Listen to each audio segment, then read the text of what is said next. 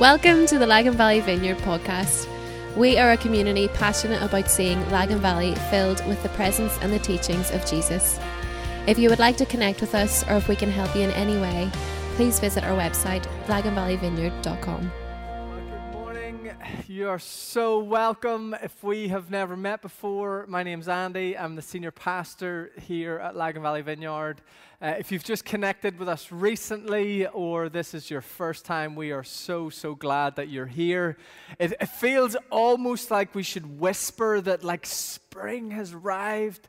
And uh, we don't want to say that too loud in case the winter kind of reaches out and grabs us and pulls us back in. But it has been so good to see some brighter mornings, longer evenings, and all that kind of stuff. Um, Isn't it just so exciting what's going on with our teenagers? Can you please continue to pray for Chris and his team? And I just want to uh, reiterate what Lou said. Uh, if you're a parent of a teenager and you want more information about how your kids can get involved, just drop Chris a line, chris at lagan valley vineyard dot com. Also, I know loads of you over the last couple of months have been asking, how do I get more involved in compassion and what we're doing in the city? Well, this is your month.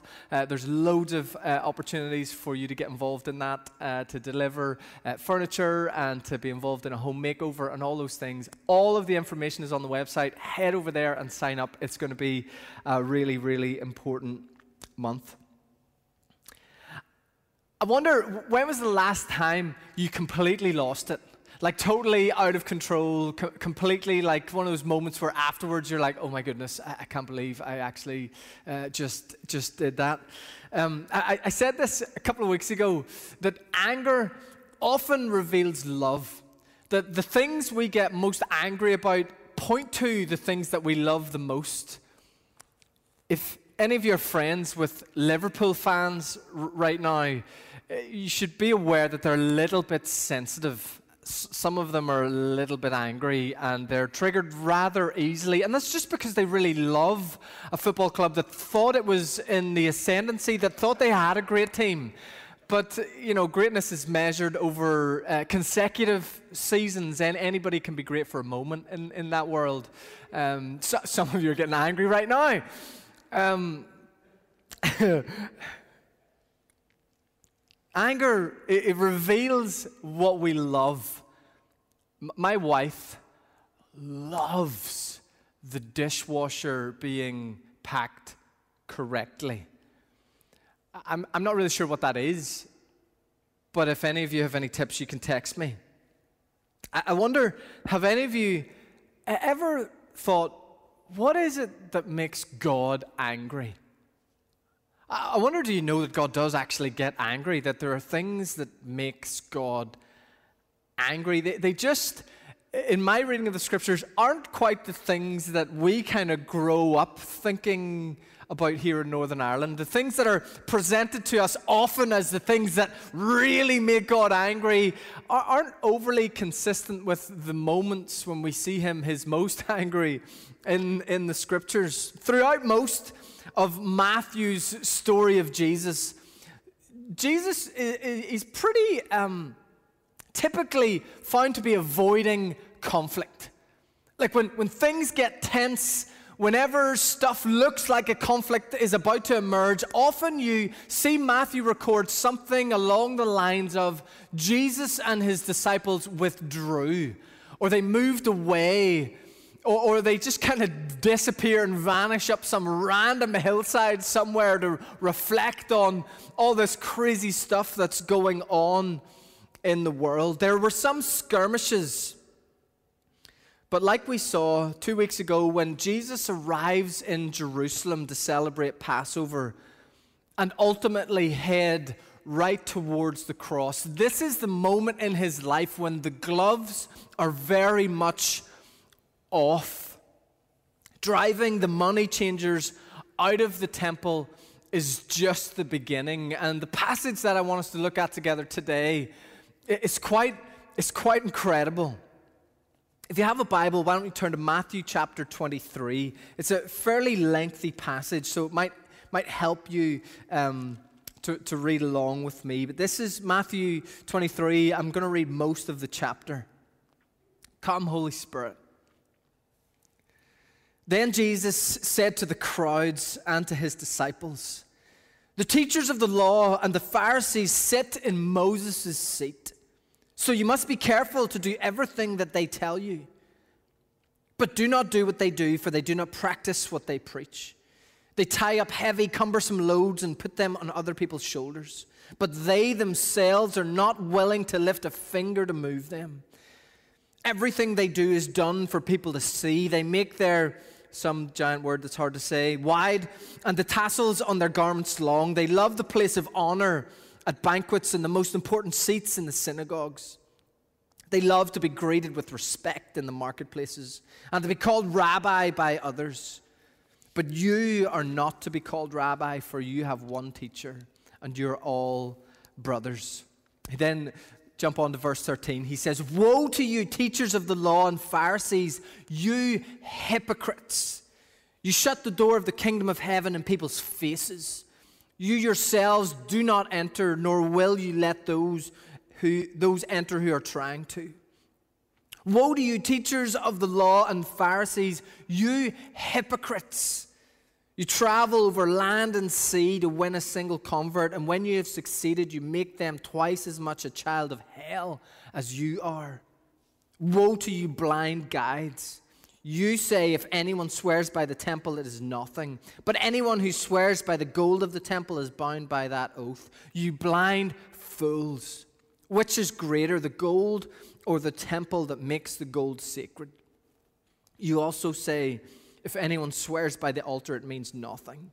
But anyone who swears by the gift on that altar is bound by that oath. You blind men, which is greater, the gift or the altar that makes the gift sacred? Therefore, anyone who swears by the altar swears by it and everything on it. And anyone who swears by the temple swears by it and by the one who dwells in it. And anyone who swears by heaven swears by God's throne and by the one who sits on it. Woe to you, teachers of the law and Pharisees, you hypocrites! You give a tenth of your spices, mint, dill, and cumin, but you have neglected the more important matters of the law: justice, mercy, and faithfulness. You should have practiced the latter without neglecting the former, you blind guides! You strain out a gnat, but swallow a camel. Woe to you, teachers of the law and Pharisees, you hypocrites! You clean the outside of the cup and dish, but inside they are full of greed and self-indulgence. Blind Pharisee, first clean the inside of the cup and dish, and then the outside will also be clean. Woe to you, teachers of the law and Pharisees, you hypocrites! You are like whitewashed tombs, which look beautiful on the outside, but in the, on the inside are full of bones of the dead and everything unclean. In the same way, on the outside you appear to people as righteous, but on the inside you are full of hypocrisy and wickedness. Woe to you, teachers of the law and Pharisees, you hypocrites! You build tombs for the prophets and decorate the graves of the righteous. And you say, if we had lived in the days of our ancestors, we would not have taken part with them in the shedding of the blood of the prophets. So you testify against yourselves that you are the descendants of those who murdered the prophets. Go ahead then and complete what your ancestors started. You snakes, you brood of vipers, how will you escape from being condemned to hell? Therefore, I am sending you prophets and sages and teachers. Some of them you will kill and crucify. Others you will flog in your synagogues and pursue from town to town. And so upon you will come all the righteous blood that has been shed on the earth, from the blood of the righteous, Abel, to the blood of Zachariah, son of Berechiah, whom you murdered between the temple and the altar. Truly, I tell you, all of this will come upon this generation. Jerusalem, Jerusalem, you who kill the prophets and stone those sent to you, how often I have longed to gather your children together, as a hen gathers her chicks under her wings, and you were not willing.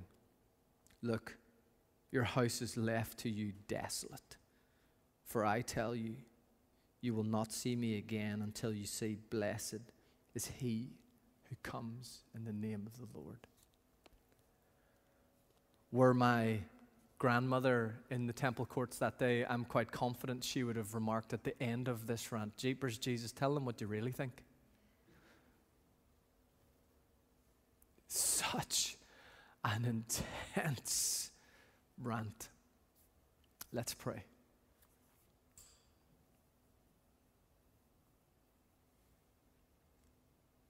Jesus, we humbly welcome your word among us. Come, Holy Spirit. We need your voice. In Jesus' name we pray. Amen. This is the most remarkable sermon from Jesus. He, he literally unleashes both barrels unhindered on the Pharisees and the teachers of the law. I wonder, how do you do with conflict? What's your family's relationship with conflict? It's so interesting how all of our families have the way that conflict typically is, is done. Some of us avoid, some of us are loud, some of us have managed to figure out how to do it in a healthy way. Just imagine the tension in the air. The Pharisees and Jesus, like I said, they've been dancing around each other for years. Jesus has alluded to his disapproval of them before, and they have equally sought to catch him out repeatedly with technical theological questions and asking him things that they think is going to expose him as a false teacher. Here we see the unfiltered thoughts and opinion of Jesus laid out for everyone to see and to hear. The people, it says in the text, gather around Jesus in the temple courts. And it says that he said to the crowds. This is really, really important, that the word there, crowds, is plural. It's pretty accepted that there were just that in this temple court. There were all sorts of individual crowds of different types of people gathered around Jesus in their specific tribes. Over here were the Pharisees, and here were the teachers of the law, and here were society's elite, and the working men and women gathered together over here. Uh, and the homeless and the outcasts, perhaps in their own little corner, everyone with their tribe listening to what Jesus had to say. And he begins pointing at the Pharisees and the teachers of the law, looking at everyone else. He says, be careful to do exactly what these people are telling you to do. You can imagine the Pharisees and the teachers of the law thinking, well, Jesus has started better than we perhaps thought. But just before they can relax, Jesus throws the sucker punch and lands right between the, between the eyes. But do not do what they do. But do not do what they do. For they do not practice what they preach. Be careful to do what these guys say. But whatever you do, don't do what they do. The awkward meter in the courts just increased significantly.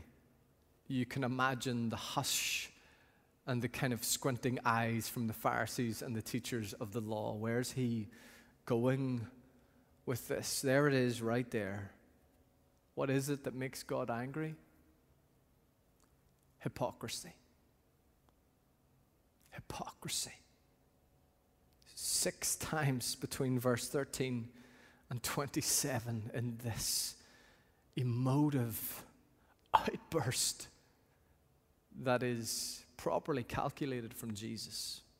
He says, woe to you, teachers of the law and Pharisees. Woe to you guys.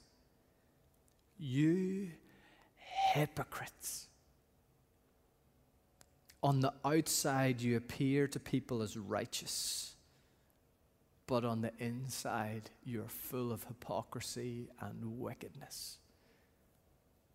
there's something about hypocrisy that's universally accepted as just disgusting. It stinks. How many times over the past year have we seen political leaders and officials have to resign under a cloud of shame and embarrassment as they were exposed to be doing the very thing that they were standing in front of cameras asking us not to? Of course, not here in Northern Ireland, because, you know, well, enough said about that. When people who say one thing in public and do another thing in private, there is no debate about the morality of that. It's embarrassing. It's shameful. It is impossible to defend. There's an interesting debate on in the world about, does truth exist? What is true? Just watch what happens when someone in a position of authority or power says, everybody, you must do that thing, and they get caught out doing another thing. There's a universal acceptance that there is right and wrong in the universe, and they are wrong.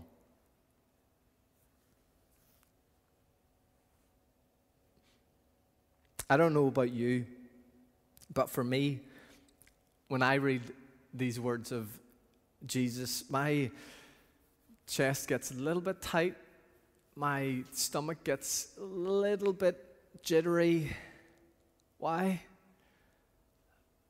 The truth is, if we see ourselves correctly, we recognize we're all hypocrites.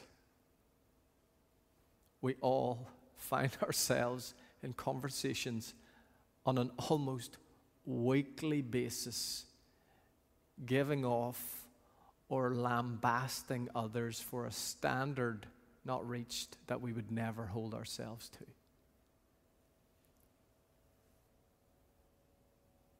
We all have things in our lives we say we believe, but do not practice. We, of course, perhaps have not been so brazen as to drive miles from home, and when questions about it say that we had to go there to test our eyes. But there are parts of all of our lives that simply, they're not congruent. The life that we long to live, the person that we long to become, the image that we wish were true of ourselves simply isn't. And it's important for us to recognize that. Historically, this has been the great sin of the church, that we are too strict on others and too lenient on ourselves. The fruit of a passage like this, I hope, is not that we find ourselves shoulder to shoulder with Jesus, agreeing with his judgment on the Pharisees, encourage him encouraging him on, go on, Jesus, let them have it. I hope that's not where you find yourself in this passage, but rather the fruit should be that we would find ourselves throwing ourselves at the feet of Jesus, recognizing that every single one of us is one of those Pharisees. Lord, have mercy on us when we turn a blind eye to the lost and the lowly and those in desperate need of your love. Lord, have mercy on us when we speak up when we should be silent. Lord, have mercy on us when we're silent when we should speak up. Lord, have mercy on us when we somehow think that Almighty God owes us a destiny. The secret posture to life in the kingdom of God is one of humility. And it's the absence of that that causes the wrath of Jesus to be poured out on the Pharisees and the teachers of the law.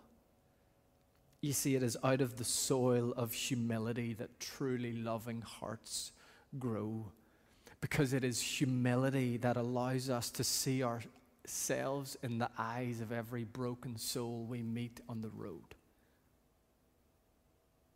judgment. It's a real thing.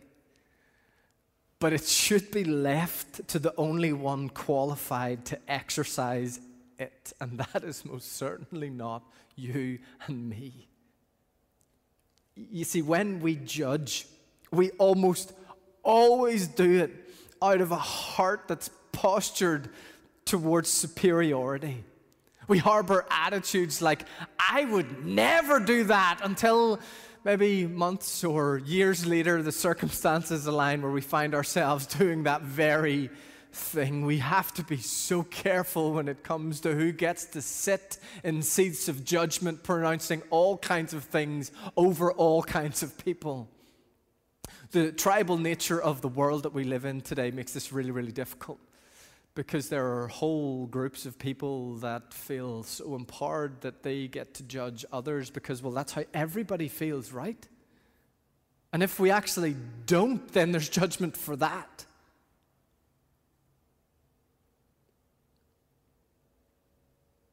When God judges, it doesn't flow from a heart of superiority, even though He would have every right to take that posture. God's judgment, as we see in this passage, flows out of a heart that's broken. God doesn't delight in judgment. He is heartbroken by it.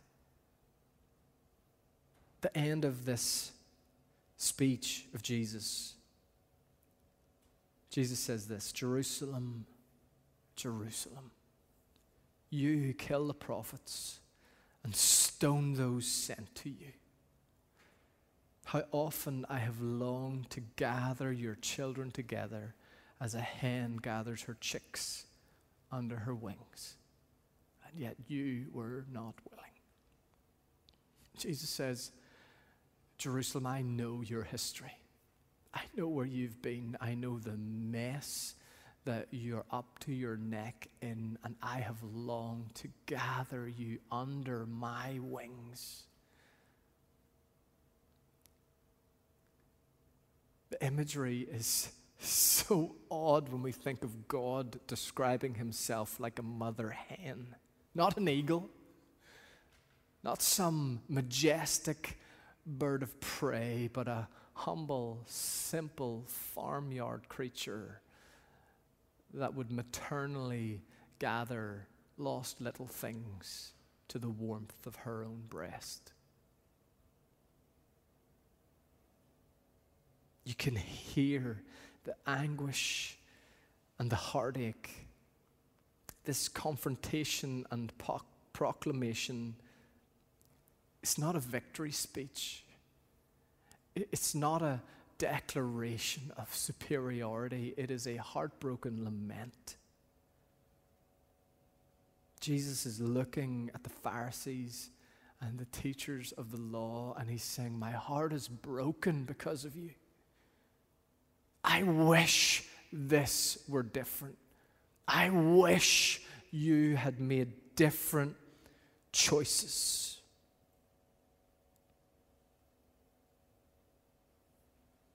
And friends, for you and for me, the reality is that it is not too late.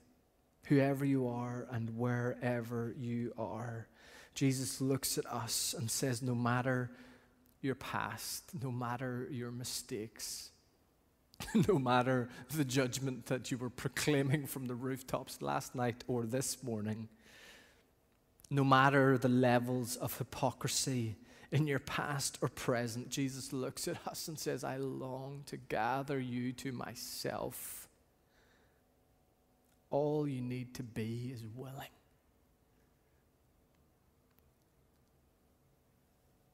When he says those final words, how I longed to gather your children together as a hen gathers her chicks under her wings, but you were not willing. I wonder how willing are we in this moment? You've heard me say this so many times. You cannot be too sinful for Jesus. It is impossible to be too sinful for Jesus. but you can be too proud. You can be too proud. What is it that makes God angry?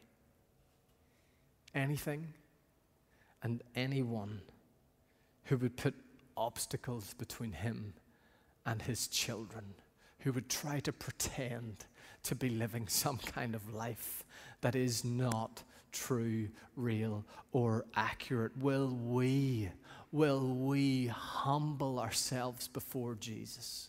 Will we stop playing the game of trying to present that everything's together and I'm winning at life to everyone around us, and come before Jesus and say, I'm a mess and I need you, and thank you that you gather me to yourself? Would you be willing? Would you be willing this morning, in this moment, to open your heart to Jesus, to give up the hypocrisy and to say, Jesus, I need you? I'm going to invite Jamie and uh, the band to come and lead us in worship as we respond. Jesus has no desire to catch you out in your sin. He sees it already. He just wants you to recognize it and say, Jesus, I need you. As the guys come, let me pray. Maybe it'd be helpful where you are, just open your hands in front of you. It's a simple physical embodiment of how you feel before God, that you want to receive what he has. Just open your hands. Come, Holy Spirit. Come, Holy Spirit. Come. Come, Holy Spirit, we welcome you now. We invite you into our homes. We invite you into our kitchens, into our living rooms, into our cars, into our offices and our studies. We welcome you. Come.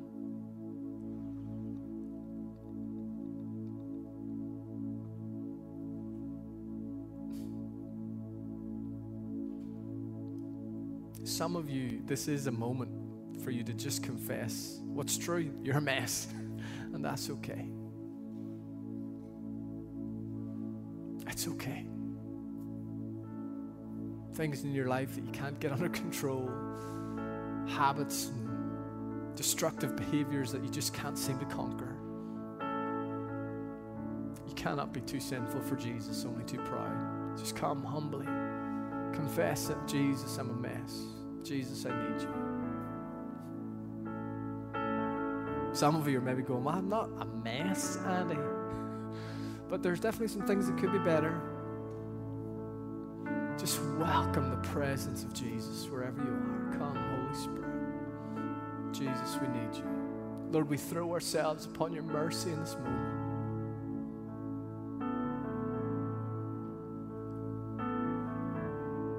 We throw ourselves upon you. Gather us. As a mother hen would her chicks, we welcome you, Lord Jesus.